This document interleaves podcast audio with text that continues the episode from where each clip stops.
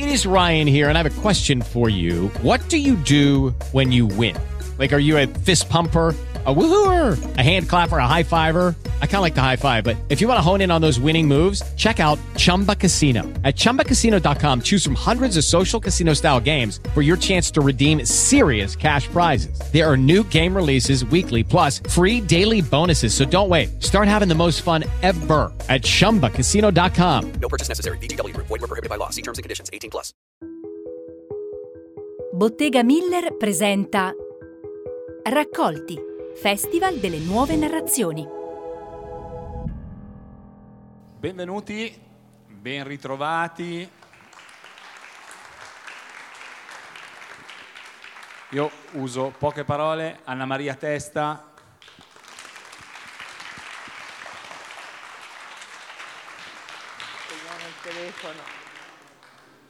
E qua Vercelli mi ha confessato per la prima volta e noi la ringraziamo perché insomma per, per chi si occupa di comunicazione è illuminante avere Anna Maria Testa di fianco, tra l'altro, che a me piacerebbe essere lì, ascoltare tanto quello che ha da dirci.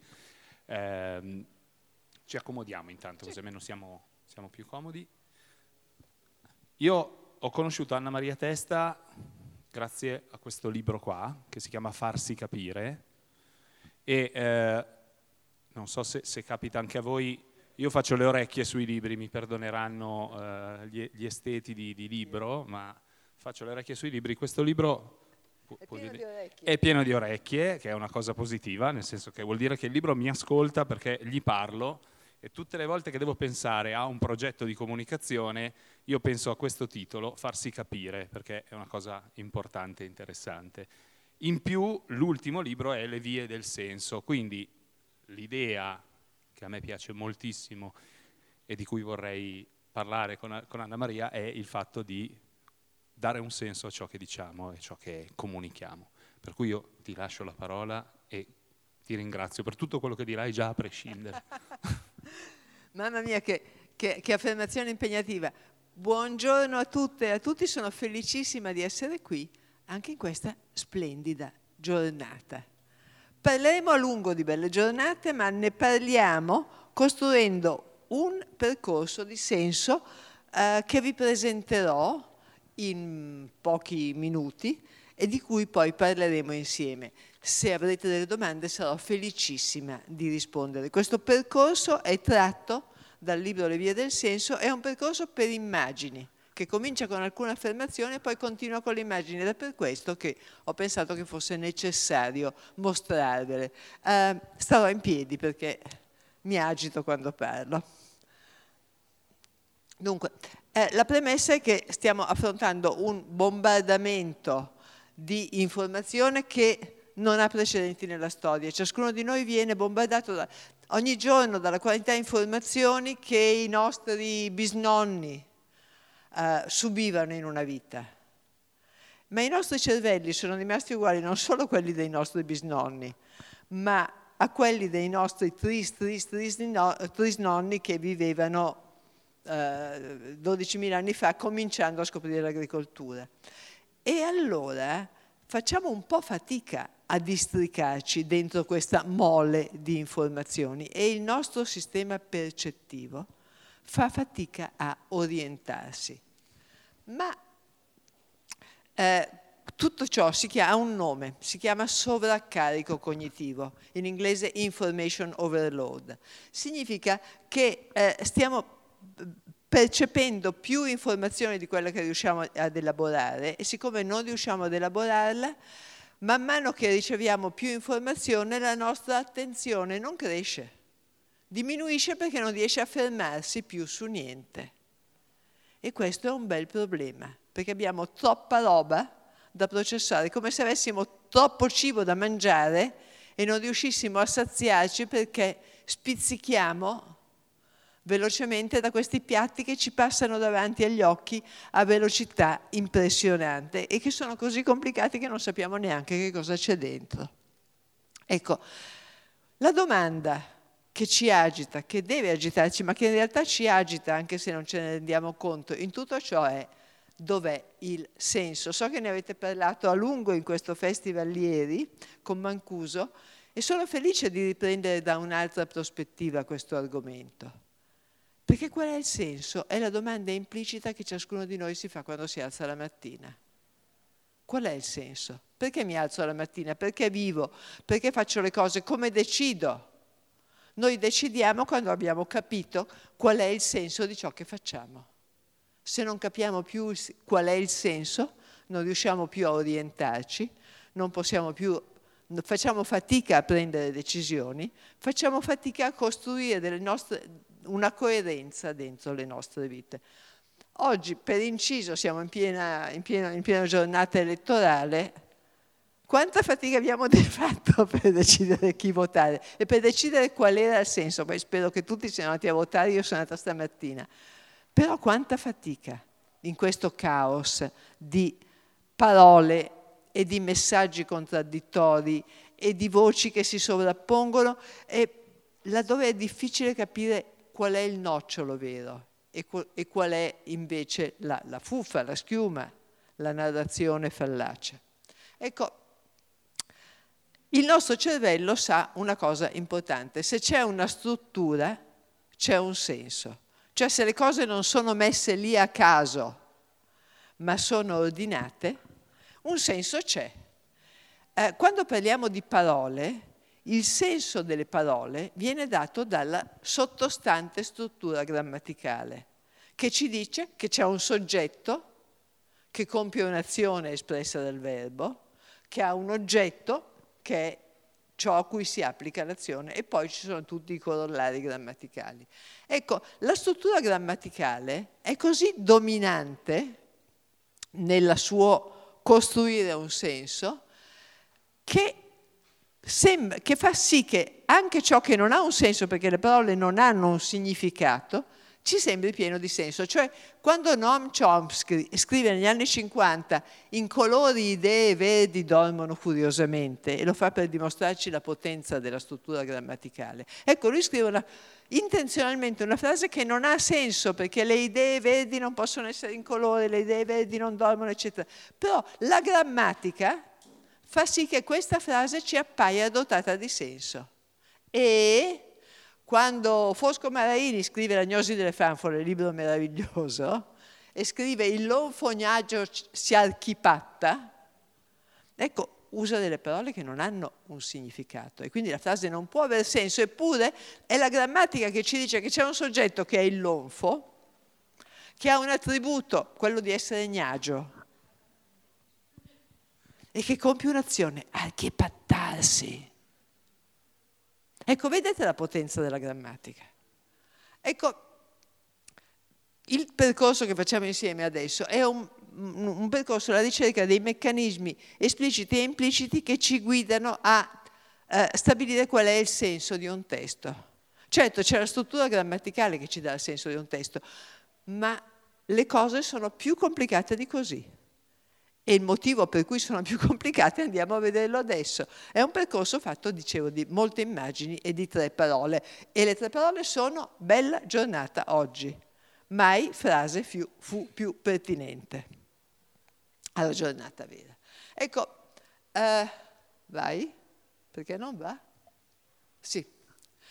Eh, per capire che cosa forma il senso di questa frase, che sembra molto elementare, io faccio una cosa da laboratorio provo a cambiare il senso di bella giornata oggi che sembra inequivocabile.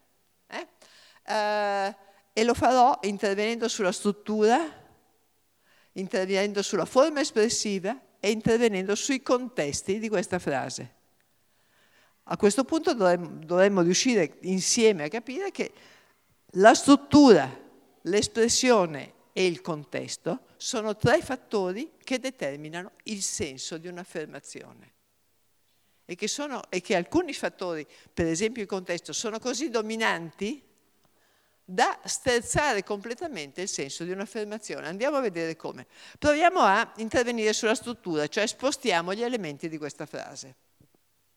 Eh, già intervenire sulla struttura grammaticale ci può cambiare il senso, cioè Pietro tradisce Anna, eh, cambiamo soggetto e abbiamo Anna tradisce Pietro, per Pietro e per Anna questo cambiamento di senso è rilevante, ma con la nostra frase non riusciamo a farlo perché non c'è un verbo e siamo su variazioni sul tema in cui il, il, senso della frase non cambia. Possiamo fare dell'altro, possiamo mettere la punteggiatura. E accidenti se la punteggiatura ci dice delle cose. Bella giornata oggi, non è proprio così bella, eh? lo mettiamo fra virgolette, abbiamo un'incertezza. Bella giornata, oggi? Ma sei scemo, non vedi che diluvia? le parole sono le stesse, la punteggiatura cambia il senso ed è, ed è già un intervento strutturale. Bella giornata oggi qui siamo con gli emoticon nel mondo mirabile e bizzarro dei messaggi sul telefonino. Dicevamo che il senso si forma anche in relazione al contesto e questo secondo punto di formazione del senso è rilevantissimo e noi spesso tendiamo a sottovalutarlo. Guardate qua. Aggiungiamo un po' di testo, quindi un pezzo di cotesto e di contesto alla nostra affermazione bella giornata oggi. Bella giornata oggi, disse lo speaker del servizio meteo. Certo, è una bella giornata, l'ha detto il meteo. Bella giornata oggi, disse il mago della pioggia. Sta... C'è sole? No, sta piovendo, perché lui è il mago della pioggia. Bella giornata oggi, gongolò Abbott guardando Dow Jones che schizzava in su. Non stiamo più parlando di meteo, è una metafora, stiamo parlando di altro, stiamo parlando di borsa. Bella giornata oggi, disse Calligan premendo il grilletto. E questo è sarcasmo, quindi il testo significa, alla luce del contesto, l'esatto contrario di quello che sta a dire. Bella giornata oggi, balbettò il ragioniere Peretti alla bionda del terzo piano. Sono chiusissimi l'ascensore. Peretti è timidissimo e la bionda è strepitosa. E lui deve rompere il silenzio. E il valore di questa frase è dico qualsiasi cosa. Bella giornata oggi, rispose il presidente al cronista che lo incalzava. E qui il senso della frase è non ti voglio dire niente. Peraltro ci sono due episodi reali di politici che hanno risposto bella giornata oggi alle domande di un cronista. Il primo è stato Bettino Craxi negli anni Ottanta, è registrato, lui risponde a uno che gli sta facendo le domande imbarazzanti, continua a dirgli bella giornata oggi. E il, sec- seco- il secondo episodio, anni dopo, è un assessore veneto, non dirò il nome e il partito, che risponde per 12 volte al giornalista che lo insegue per strada che, og- che oggi è una bella giornata. Possiamo deformare la frase e a questo punto il- la nostra attenzione si sposta dal senso proprio della frase al senso della f- deformazione. Bella gio- giornata oggi. Qui c'è un distrattone un po' salame che non si è accorto di aver scritto un refuso. La mia attenzione si sposta sull'autore della frase che ha fatto un errore bella giornata oggi. Questo probabilmente è una persona che non parla italiano e questo errore mi dice che forse è una persona dell'est. Bella giornata oggi. Questo è slang e quindi chi sta parlando è uno che eh, si, si, si, si, comunica in questa maniera. Eh, possiamo cancellare. Se noi cancelliamo un pezzo di frase, il nostro focus si sposta dalla frase al gesto di cancellare. È così violento che la, la comunicazione è la riga nera, non è quello che c'è sotto. Se, è la riga nera che seleziona la parte di testo che, che continuiamo a vedere. Eh, di questo si è accorto Emilio Isgro, un grande, un, Emilio Isgro, un grande um, artista italiano, che delle cancellazioni ha fatto la sua cifra stilistica. È una cifra stilistica così importante che quando Roger Wales ha copiato l'idea di cancellare per una copertina di un suo, di, di un suo disco, Isgrogli ha fatto una causa milionaria e l'ha vinta. Ma usciamo dalle copertine dei dischi. Questi sono tutti i quotidiani australiani usciti con le prime pagine, tutti insieme nello stesso giorno, usciti con le pagine cancellate per protestare contro la censura governativa. E questa è una cosa reale, eh, non è un fotomontaggio, sono tutti loro usciti così. Uh, Questa è la prima pagina del New York Times, cancellata, in te- siamo in pieno Covid, da tutti i nomi delle prime 100.000 vittime del Covid. Questa, queste sono le pagine dell'Economist, del Corriere della Sera, cancellate dalla bandiera ucraina, che è così potente ed è una cancellazione così potente e violenta che dice tutto cancellando qualsiasi commento che non sia la testata. Vedete com'è potente la cancellazione. Eh, la cancellazione apre anche dei mondi. The secret of happiness is, il segreto della felicità è, e questa frase ce la ricordiamo di più e la notiamo di più proprio perché è un compito sospeso, è una comunicazione sospesa. Ci lascia con grande, un grande punto di domanda e un'incertezza. Eh, la nostra tensione a interpretare i testi, a cercare il senso, comincia molto prima che noi leggiamo il testo. Comincia non appena lo vediamo. E l'aspetto del testo, quello come ci appare il testo, la faccia del testo, ci dà già molte eh, indicazioni sul suo possibile senso. Eh, andiamo a vedere, se vediamo la nostra frase piccola, piccola, piccola vuol dire che è sussurrata. Se la vediamo grande urla se la vediamo in fondo è una firma o una conclusione o un epilogo. Se la vediamo in cima è un'intestazione o un prologo, già la sua posizione nello spazio ci dà una funzione e quindi un'indicazione di senso. Se la vediamo spaziata con quello che i grafici chiamano grande interlinea, la frase respira.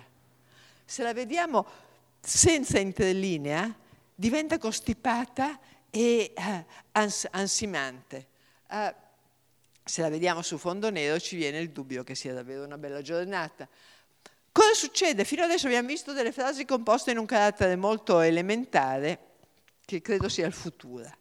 Uh, andiamo a vedere cosa succede se cambiamo carattere del testo. Tra l'altro la cosa curiosa è che la parola carattere all'inizio sta a indicare esattamente il segno grafico.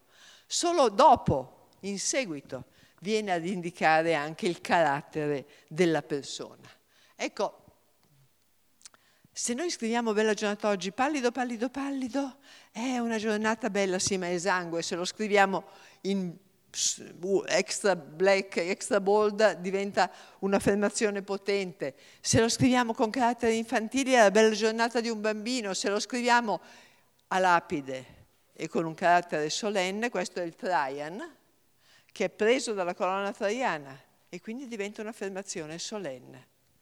E questo è Obama, la sua, la sua prima sfida elettorale, si sceglie un carattere che si chiama Gotham. È un carattere contemporaneo disegnato agli inizi del nuovo millennio, riprende gli stili dei caratteri di New York degli anni 30. È un carattere solido, maschile, affidabile, leggibile, gli dà forza, Clinton si, schie- si, presenta contro di lui alle primarie con un carattere che si chiama Old Baskerville, che la invecchia. E molti diranno che Obama ha vinto anche per la scelta del carattere che ha fatto nel corso della campagna elettorale, perché il carattere ha orientato la lettura dei testi. Eh, alcuni caratteri ci possono rimandare a dei contesti d'uso. Qui siamo in una supervendita, eh, qui siamo in una lettera anonima, minatoria. Eh, I caratteri ci possono mandare indietro nel tempo, qui siamo negli anni 20, qui siamo negli anni 30, qui siamo negli anni 40, qui siamo negli anni 50. Eh, alcuni caratteri ci, mandano, ci rimandano a luoghi, a luoghi, reali o immaginari, eh, qui siamo nel mondo degli elfi, qui siamo nel West, qui siamo nel mondo dei fumetti. Benissimo, siamo nel mondo dei fumetti, Paperino. Questo è il Comic Sans, che è un carattere disegnato da Microsoft negli anni 90 per i testi rivolti ai bambini. Cosa succede se il CERN di Ginevra comunica alla stampa mondiale la scoperta del bosone di Higgs usando il Comic Sans? C'è il mondo intero che sghignazza. Cosa succede se l'osservatore romano pubblica un pregevole libro su Benedetto XVI e le didascalie sono in Comic Sans. Il Papa Emerito parla con la voce di Paperino. Ecco, fino adesso abbiamo visto dei testi in bianco e nero, Guardiamo cosa succede se aggiungiamo colore. Questa è una bella giornata e questa è meno una bella giornata.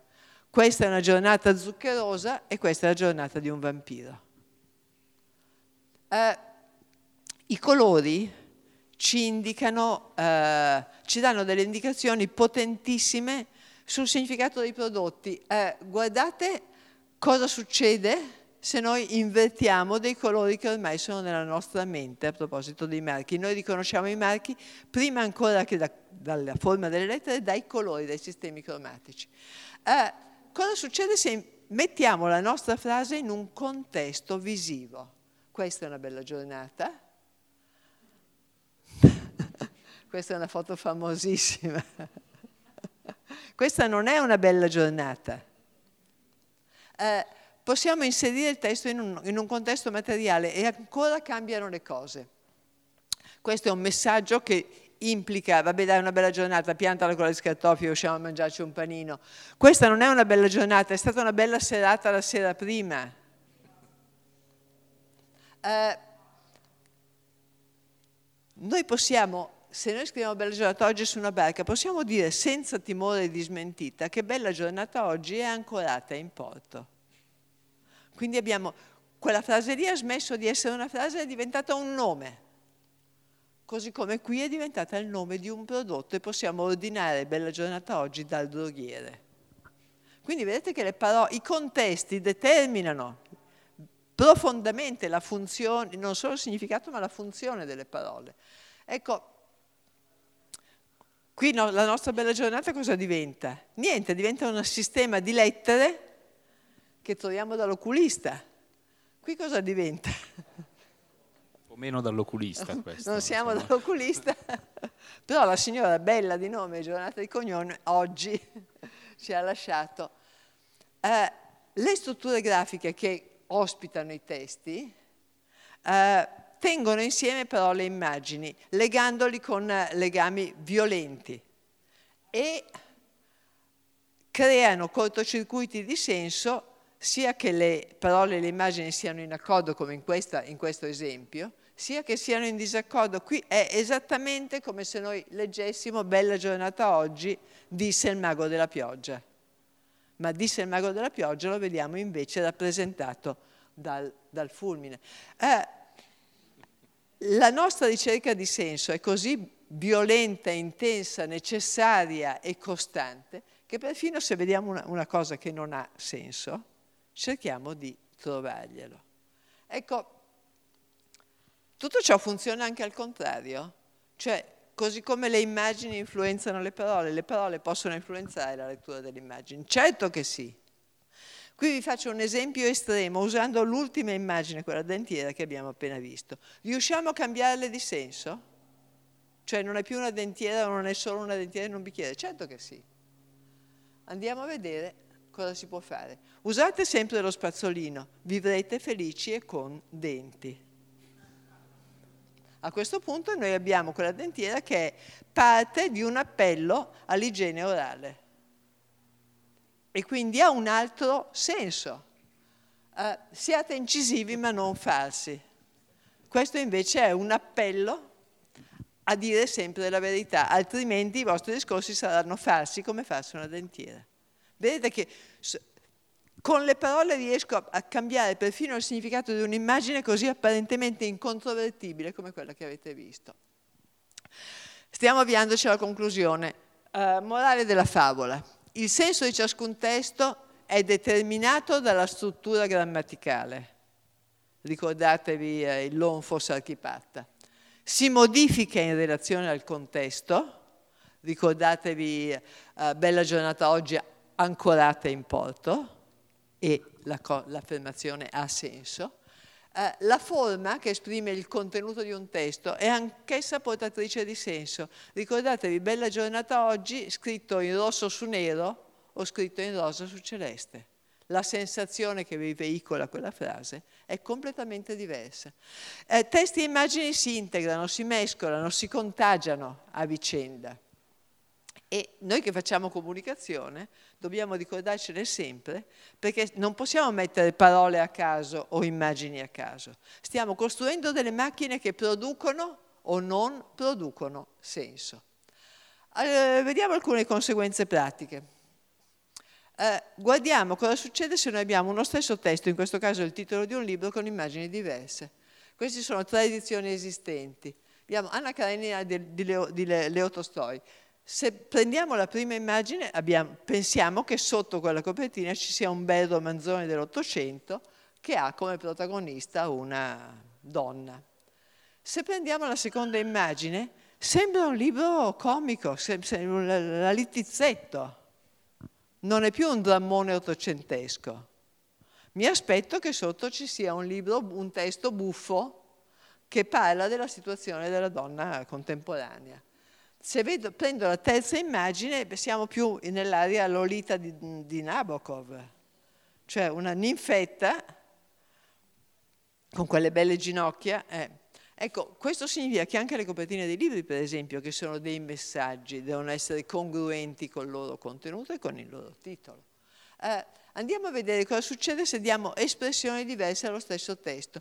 Questi sono due infografiche uno strumento di comunicazione potentissimo che ci danno gli stessi dati. Il dato è la, la, l'andamento dell'immigrazione negli Stati Uniti a partire dal Novecento fino agli anni 2000. Guardate com'è minacciosa la prima infografica e com'è placida, rassicurante, colorata la seconda. Il dato è lo stesso, ma il sottotesto della prima infografica è minaccia il sottotesto della, della seconda infografica è ondate naturali. E quindi anche una rappresentazione grafica non è mai neutra. Il colore scelto, le forme scelte, gli andamenti, le, i codici espressivi ci danno dei sottomessaggi che noi magari non percepiamo consapevolmente, ma che orientano in maniera pesante la nostra lettura. Andiamo a vedere, ecco, questi sono, guardate come la stessa immagine può apparire giustificata, de, con, accompagnata a testi molto diversi. Questa sono le, la vittoria elettorale di Trump. Uh, in Australia intitolano Shock and Awe, uh, shock e paura, preoccupazione.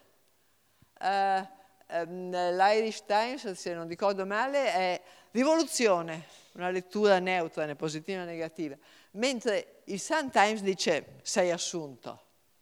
Guardate come la, la, stessa immagine sembra pertinente nei tre contesti, anche se le tre testate stanno dicendo la cosa opposta.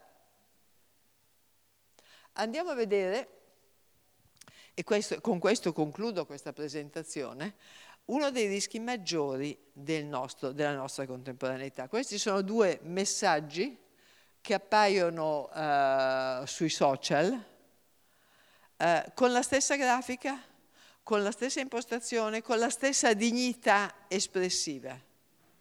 Peccato che uno uh, sia un messaggio, se non ricordo male, del New York Times. Sì, aspetta, no, cos'è? Sì, è del New York Times. E quello di sinistra sia il messaggio di una signora nessuno. A destra il New York Times mostra un, un massacro avvenuto in Ucraina. A sinistra una signora dice no, io sono andata a vedere Bucia, ho guardato con uh, Maps, uh, la città è intatta, peccato che le riprese di Maps risalgano al 2015. Allora, il problema è che le due affermazioni sono espressivamente identiche. Quando le persone scrollano, scorrono i social media, il New York Times vale come la signora che non ha capito che le riprese di Maps risalivano al 2015. Entrambe le comunicazioni hanno lo stesso statuto di notizia. Se le persone non imparano a capire qual è la fonte, daranno lo stesso valore all'una e all'altra. E questo è uno dei grandi problemi della contemporaneità, perché spesso i ragazzi non risalgono alle fonti, non controllano le fonti. Ecco, sempre qui siamo su Twitter, abbiamo Papa Francesco che vale come Francesco Papa. Per fortuna che Francesco Papa fa dei messaggi ecumenici, dice ogni, eh, parla di bene di bontà, eccetera. Bene, con questo ho finito questa breve presentazione, spero che vi abbia spalancato delle prospettive. Grazie mille.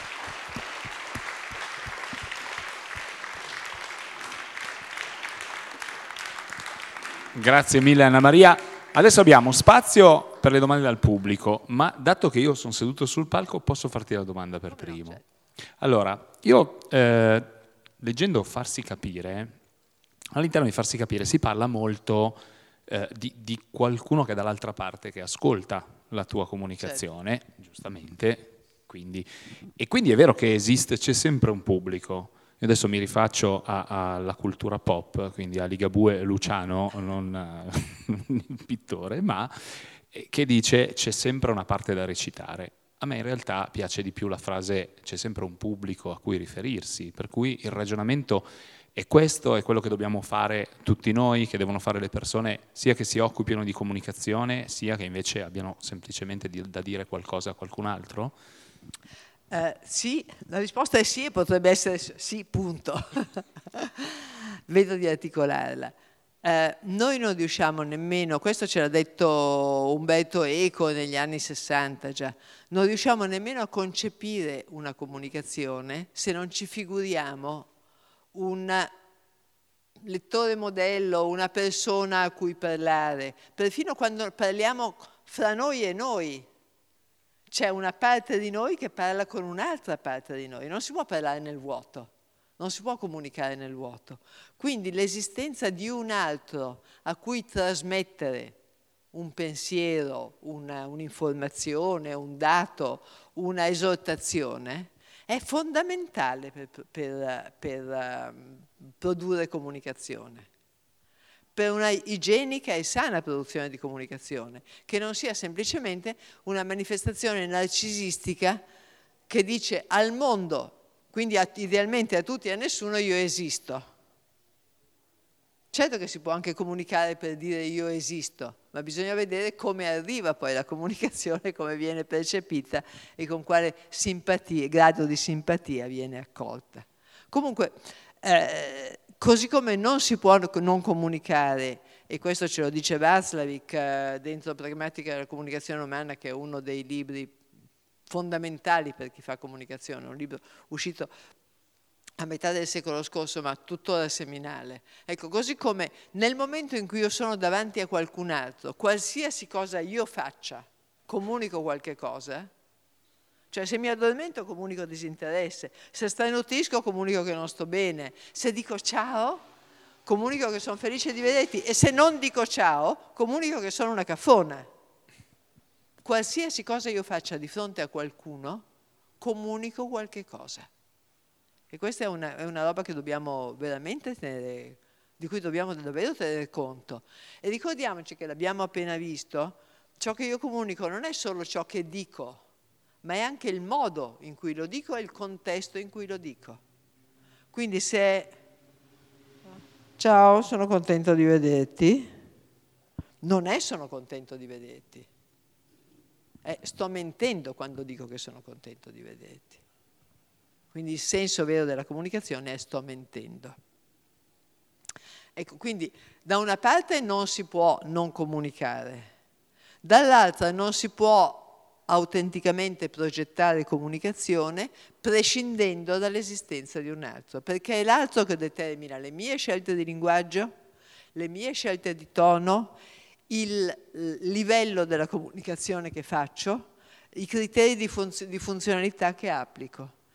Comunica- chi determina la, la mia comunicazione e il successo della mia comunicazione è sempre l'altro.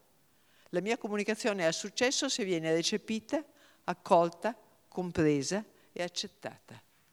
Non sono io a dire ho fatto una comunicazione di successo.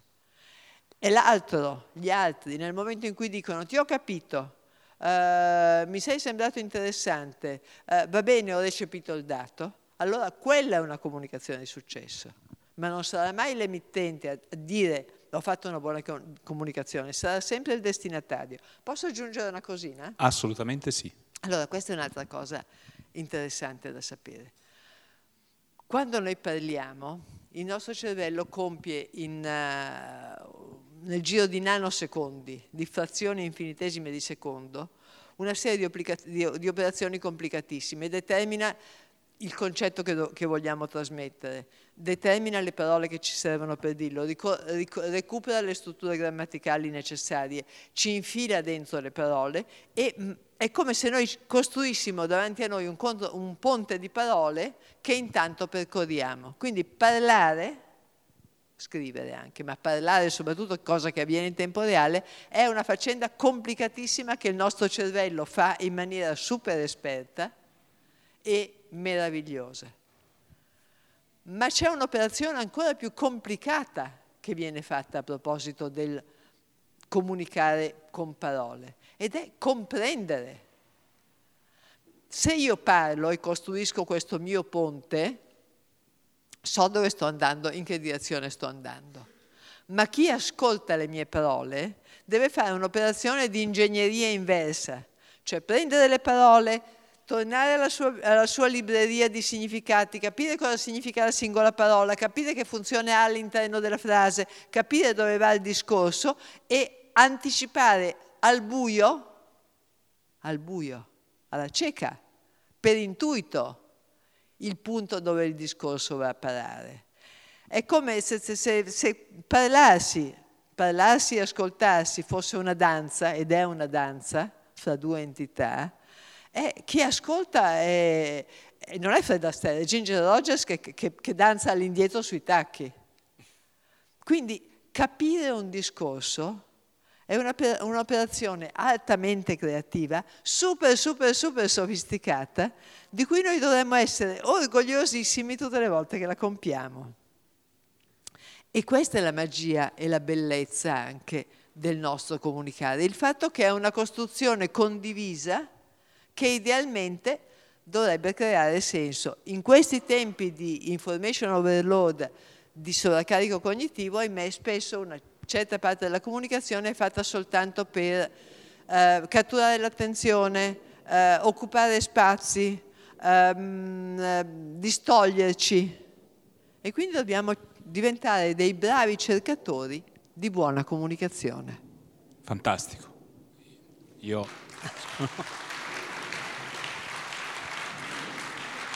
Quest'idea del ponte poi me la, me la porto a casa. Ecco, mi hai chiesto perché si chiama raccolti perché si raccoglie, cioè nel certo. senso tutto quello che hai detto effettivamente è una raccolta interessantissima per, per, quello che è la comunicazione che facciamo quotidianamente. Se qualcuno ha qualche domanda, Anna Maria ha ancora un po' di tempo per noi. Sara, prego. E qualche giorno fa, ascoltando la presentazione dell'ultimo libro di Andrea Moro, che tra l'altro ha scritto con Chomsky, è, entrata nella discussione proprio la questione del senso, del fatto che noi, a differenza degli animali, eh, diamo il senso alle parole nell'ordine in cui le mettiamo, come ci stava dicendo lei adesso, mentre gli animali non riconoscono il senso, riescono, eh, le, ci sono stati casi di, di, scimmie che sono riuscite a imparare a dare un significato alla parola, ma cambiando l'ordine delle parole per loro non, non cambiava il senso.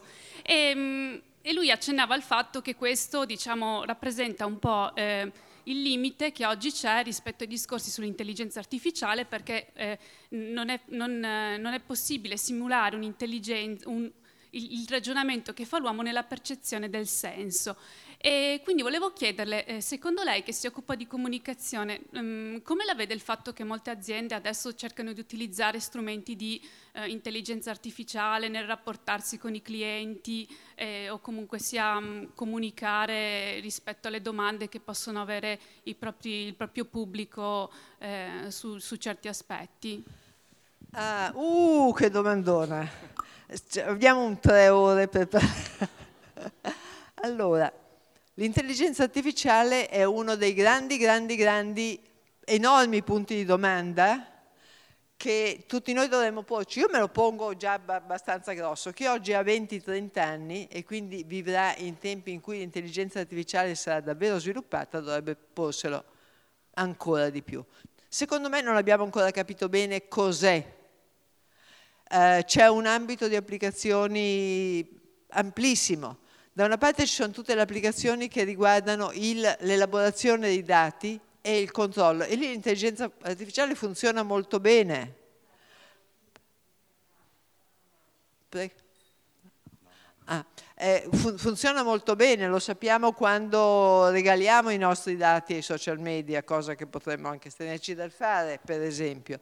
Eh, lo sappiamo quando leggiamo delle statistiche, eh, lo sappiamo quando vediamo che la borsa collassa perché un'informazione sbagliata ha fatto sì che una serie di transazioni che avvengono nel giro di frazioni di secondo eh, facesse, succede un, ogni due o tre anni che c'è questo, questa, questa, questa extra sistole dentro la borsa perché una serie di computer eh, non capiscono cosa sta succedendo e fraintendono. Ecco, quelle applicazioni lì già funzionano bene. Sappiamo che senza capire cosa dicono, già i computer riescono a produrre qualcosa che, si, che somiglia molto a degli articoli di giornale su argomenti standard, per esempio eh, resoconti di borsa di nuovo o resoconti di partite di football o, resoconti, o mm, previsioni del tempo. Eh, sappiamo che si avviano a costruire delle narrazioni che possono essere più o meno plausibili quanti più elementi di partenza gli vengono dati. Il computer non sa cosa ci, sta, cosa ci sta narrando, anche perché se ci scrive bella giornata non ha un sistema sensoriale che gli fa una pelle e degli occhi che gli fanno capire cos'è una bella giornata. Però ha letto talmente tante occorrenze di bella giornata che sa che bella giornata è un'affermazione che riguarda il meteo, che viene detta in certi contesti, eccetera, eccetera. Infatti questo libro, Le vie del senso, ha la, la, l'intenzione sotterranea di for, fuorviare i computer che... dal capire cosa voglio, cosa voglio, dire bella giornata. Vabbè. Eh, quella roba lì sta già succedendo. Le, le, altre cose che stanno succedendo sono ancora più misteriose, nel senso che... Eh, anche attraverso operazioni di, di ingegneria inve, inversa, sembra che chi, i programmatori di computer non capiscano bene, oltre una certa misura, come i computer ragionano, perché da un certo punto di elaborazione in poi seguono delle loro strade che non sono delle strade umane e non si capisce bene come ragionano. Un altro problema grosso è che i computer... Allora, noi esseri umani, quando cresciamo, immagazziniamo una, una, quantità crescente di dati, bambini che toccano tutto e infilano le mani dappertutto e gattonano e annusano, eccetera, mettono insieme dati per, gli, di realtà che gli servono di, per diventare grandi, ma il confronto con gli altri e la prova del nostro sistema sensoriale ci aiuta a costruire delle plausibili immagini della realtà. Un computer non si confronta con gli altri, e i dati che elabora vengono scelti e immessi da persone. Queste persone sono in genere dei maschi bianchi nerd. E quindi i dati su cui statistici, le, le enormi quantità di dati, i criteri per l'analisi dei dati inseriti dentro i computer sono scelti da una specifica categoria di persone. Il che fa sì che, per esempio, questo è uno scandalo che è uscito un po' di tempo fa, ma se ne è parlato, eh, i, le, i, meccanismi di riconoscimento facciale funzionino molto meglio con le facce bianche che con le facce nere. Perché? Perché chi ha scritto i programmi ha addestrato il computer su facce bianche e si è addirittura arrivati a una serie di equivoci imbarazzanti. Ecco, tutti i meccanismi di deep learning, eh, cioè quelli che il computer mette in atto quando decide da solo che cosa andare a imparare ulteriormente a partire dai dati che, che gli sono stati messi dentro, tutti quei meccanismi lì sono misteriosi. Quando il computer parte per imparare da solo e va dentro il web, dentro le sue enormi banche dati a processare dati a una quantità, a una velocità impensabile per noi, e va a cercarseli i dati da processare, da elaborare, ecco, noi non sappiamo bene cosa succede lì dentro. Il che può essere un po' problematico. Torniamo alle imprese. Io ho la sensazione che questo affidarsi, eh, forse sarà perché faccio comunicazione, lo dicevo prima, l'anno prossimo compio 49 anni di mestiere del comunicare, sono tanti, è impressionante. Quando ho cominciato non c'erano neanche i fax, non dico i computer. e le, fo- e le fotocopiatrici erano il massimo della tecnologia che, che- che potevamo usare. Ecco, poi c'erano i pony e si componeva a mano. Eh, ecco, forse lo dico per motivi anagrafici, perché sono una, orgogliosamente una boomer, ma ho la sensazione che questo pensare di togliere la componente umana sostituendola con eh, algoritmi, a un certo punto omologherà le offerte delle aziende, le renderà più rigide e meno flessibili, eh, toglierà ehm, autenticità alle offerte aziendali e alla fine sfinirà i consumatori. L'esempio più fastidioso che noi abbiamo già di questo tipo di pratica è quando ci suona il telefono e non è neanche un essere umano che ci rompe l'anima. Ciao! Ciao! Ti porto la nuova offerta di... e uno tira... Perché, perché non investi neanche più due centesimi per pagare un poveretto che mi telefoni? Mi rompi le palle con un nastro registrato. E questo non va bene.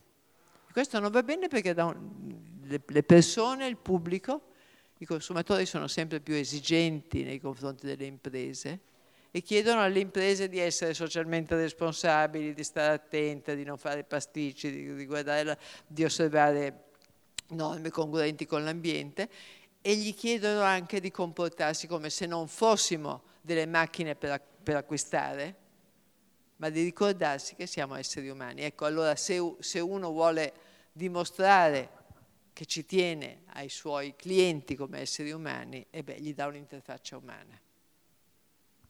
Sono pienamente d'accordo.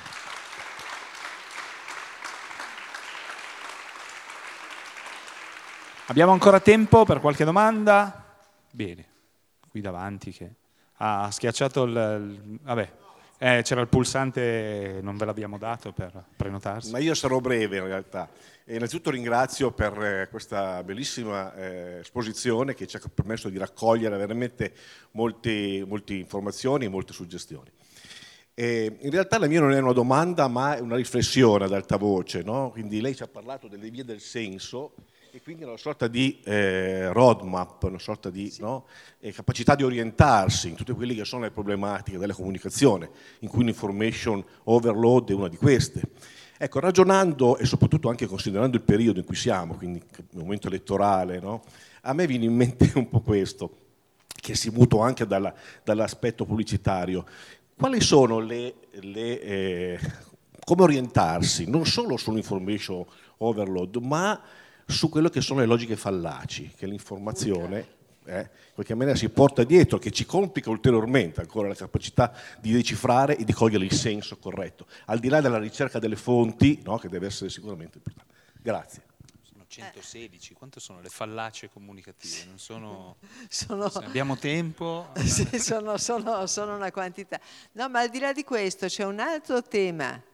Eh, una mia giovane amica che studia, che, studi, che studia, giurisprudenza mi ha detto una cosa che non sapevo, che eh, per legge le promesse elettorali no, possono non corrispondere a, veri, a verità.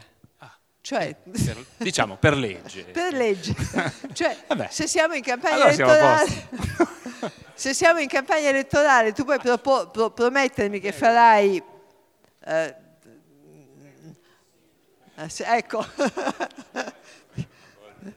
cioè, che, che, che, farai il ponte di Messina, questo ce lo siamo visti, e poi, e poi non posso venire a chiederti conto.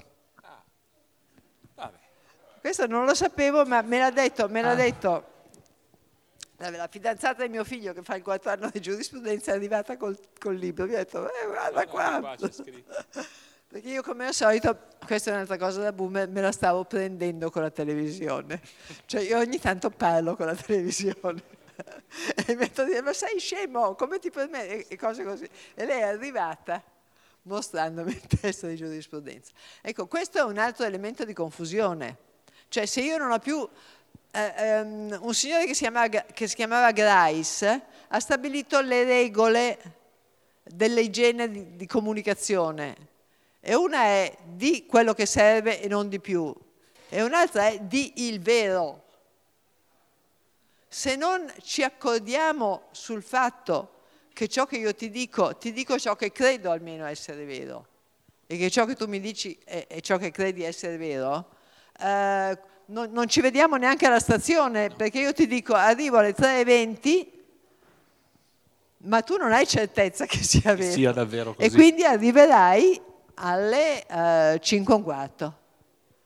Ecco, allora questa, questa è, mh, esplosione del concetto dell'accordo di verità su quanto si dice, faccio un, altro, faccio un altro caso recente perché sono casi drammatici, cioè fino a due giorni prima dell'invasione eh, della, dell'Ucraina, la parte russa diceva stiamo facendo un'esercitazione, stiamo mica per invadere un paese, ma no, per carità. E questo fa esplodere qualsiasi tipo di mm, vocazione anche a uh, mettersi d'accordo. Come faccio a mettermi d'accordo sul fatto che siano le 5 meno 5? o sul fatto che tu non mi invaderai o sul fatto che farai effettivamente il ponte di Messina se tu non senti l'obbligo di dirmi ciò che pensi di essere sia vero. Questo è un altro dramma del, del tempo contemporaneo. È ovvio, ieri a un evento di moda a Milano, eh, c'è la settimana della moda, la convenzione è cara sei bellissima, girano tutti stravolti. Distrutti cioè, dalla settimana. Però la cosa è cara sei bellissima. Ecco, lì non ci diciamo il vero, fa parte delle norme di cortesia, perché tesoro, fai veramente spavento, è una cosa che non si può dire. Però impariamo a capire la differenza fra cara sei bellissimo, ti vedo benissima e no, non invaderò l'Ucraina, sto facendo un'esercitazione militare. Perché quando tutto diventa uguale, tutto diventa indecifrabile. E quando tutto diventa troppo e diventa uguale, noi non sappiamo più come orientarci. E allora perdiamo, rischiamo di perdere anche il nostro status di cittadini, che è una cosa a cui io da boomer, da essere umano, da italiana, da donna per bene, no sto citando qualcuno che non devo citare, eh.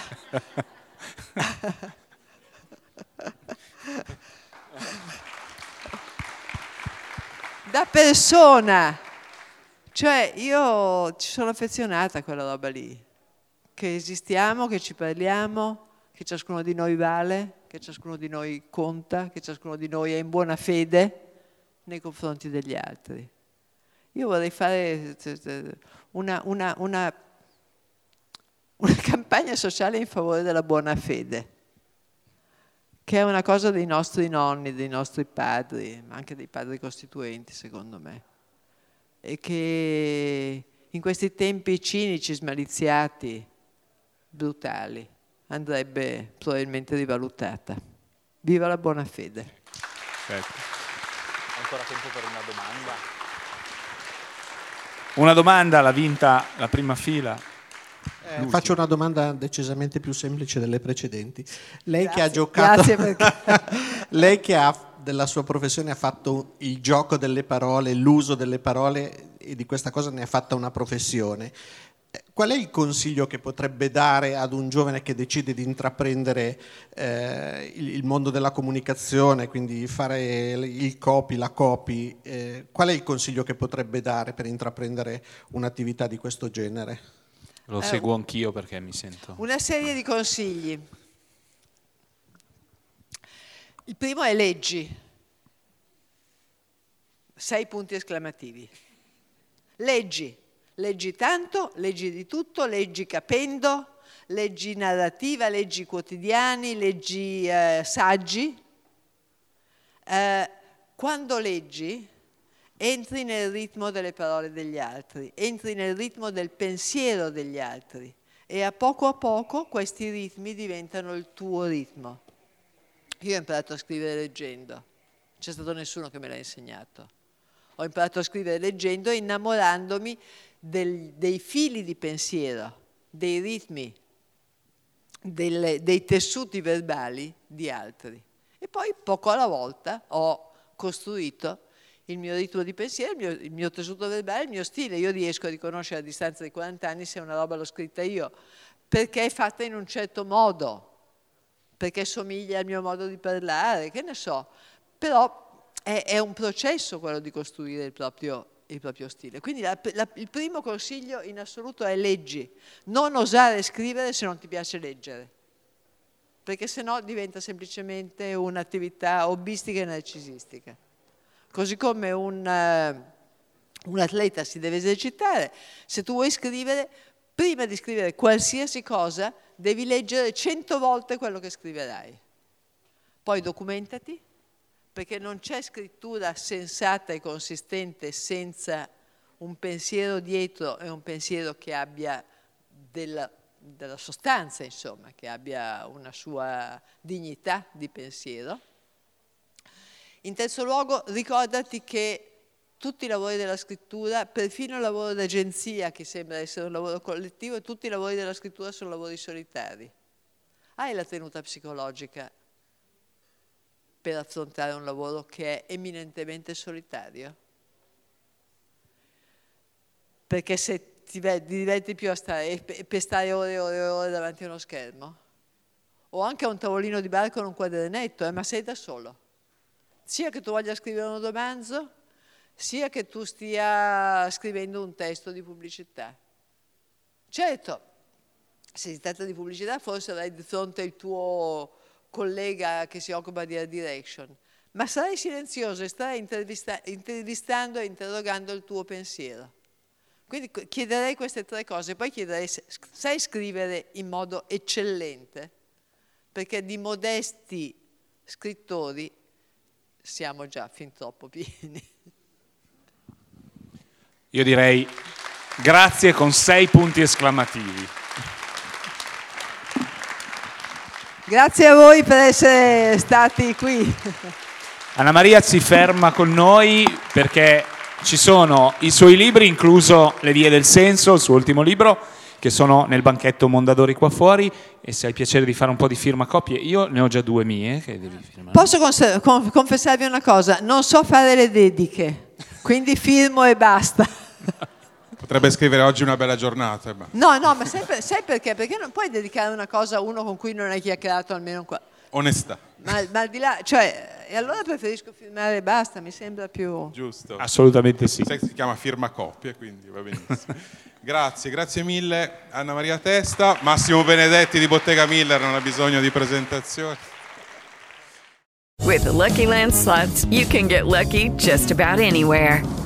This is your captain speaking. Uh, we've got clear runway and the weather's fine, but we're just going to circle up here a while and uh, get lucky. No, no, nothing like that. It's just these cash prizes add up quick. So I suggest you sit back, keep your tray table upright, and start getting lucky.